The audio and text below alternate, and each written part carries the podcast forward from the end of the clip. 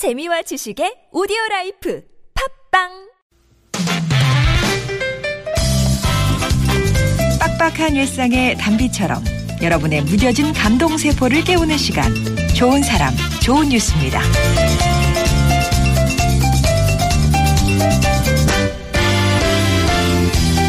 대전의 한 초등학교 수업 시간 어린 학생들이 작은 손을 이리저리 움직이며 선생님의 손짓을 따라하고 있습니다.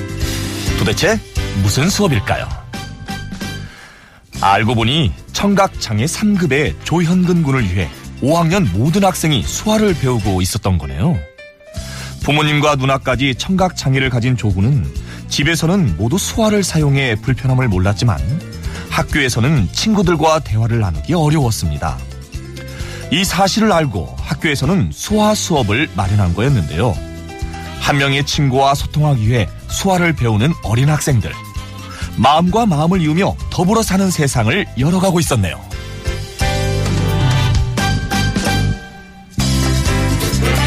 며칠 전 발달 장애인과 가족 그리고 자원봉사자 187명이 김포 공항에 모였습니다. 하나같이 설렘과 기대로 가득한 얼굴이었는데요.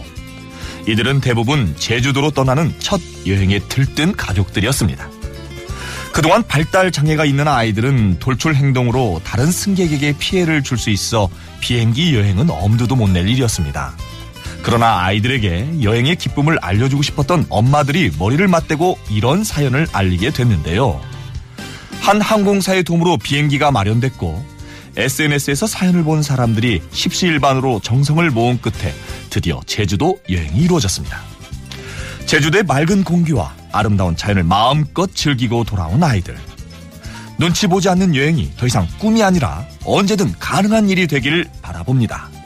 지금까지 좋은 사람 좋은 뉴스 성우 이기호였습니다.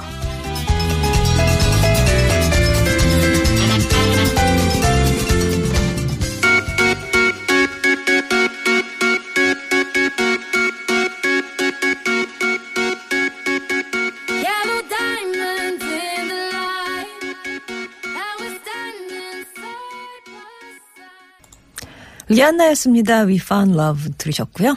어, 오늘 이기호 씨가 들려준 좋은 사람 좋은 뉴스는 듣지 못하는 친구를 위해서 같은 학년 학생 전체가 수화를 배우는 이야기로 출발했습니다. 보청기를 끼고 생활하는 현근이는 간단한 소리는 듣고 말할 수 있지만 친구들이랑 깊은 대화를 하는 거 좀 어려웠대요. 친구들도 현근이와 더 가까워지고 싶었는데 이렇게 늘 언어의 장벽에 부딪혔다고 하고요. 그래서 만들었습니다. 더 친해지기 위한 수화를 배우는 수어 수업. 예, 이 학교 5학년 학생 70여 명 모두가 참석을 했대요. 특히 같은 반 친구들은 지금 일상적인 대화가 가능할 정도로 수어를 계속 예, 배우고 있다고 하는데요. 현건이는 속을 터놓을 수 있는 친구들이 많아진다는 생각에 벌써부터 행복하다고 합니다. 그리고 발달 장애아들의 첫 비행기 여행 이야기. 사실 아픈 가족을 돌보는 데는 경제적인 어려움만 있는 건 아니죠. 이 장애인을 바라보는 따가운 시선도 빼놓을 수가 없는데요. 그래서 비행기를 타는 건 꿈도 못 꾸던 발달 장애인들과 그 가족들의 이번 여행 더 특별하지 않나 싶습니다. 제주도에 가고 싶다는 16살 딸의 소원을 들어주기 위해서 같은 아픔을 가진 엄마들과 머리를 맞댔어요.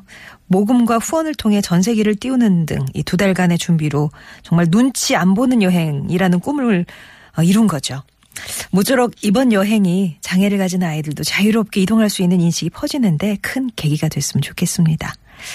좋은 사람 좋은 뉴스에서는 이렇게 착한 소식들 찾아서 전하고 있습니다. 혹시 여러분 주변에 착한 분들 얘기 들려주실 거 있으시면 제보해 주시고요. 특히 어, 요즘은 교통 관련해서 안전을 위한 뭐 작은 실천이나 재능 기부하시는 분 소개 좀 해주세요. 50원의 1호 문자 메시지 우물정 0951번 혹은 무료 메신저 카카오톡으로 제보해 주시면 되겠습니다.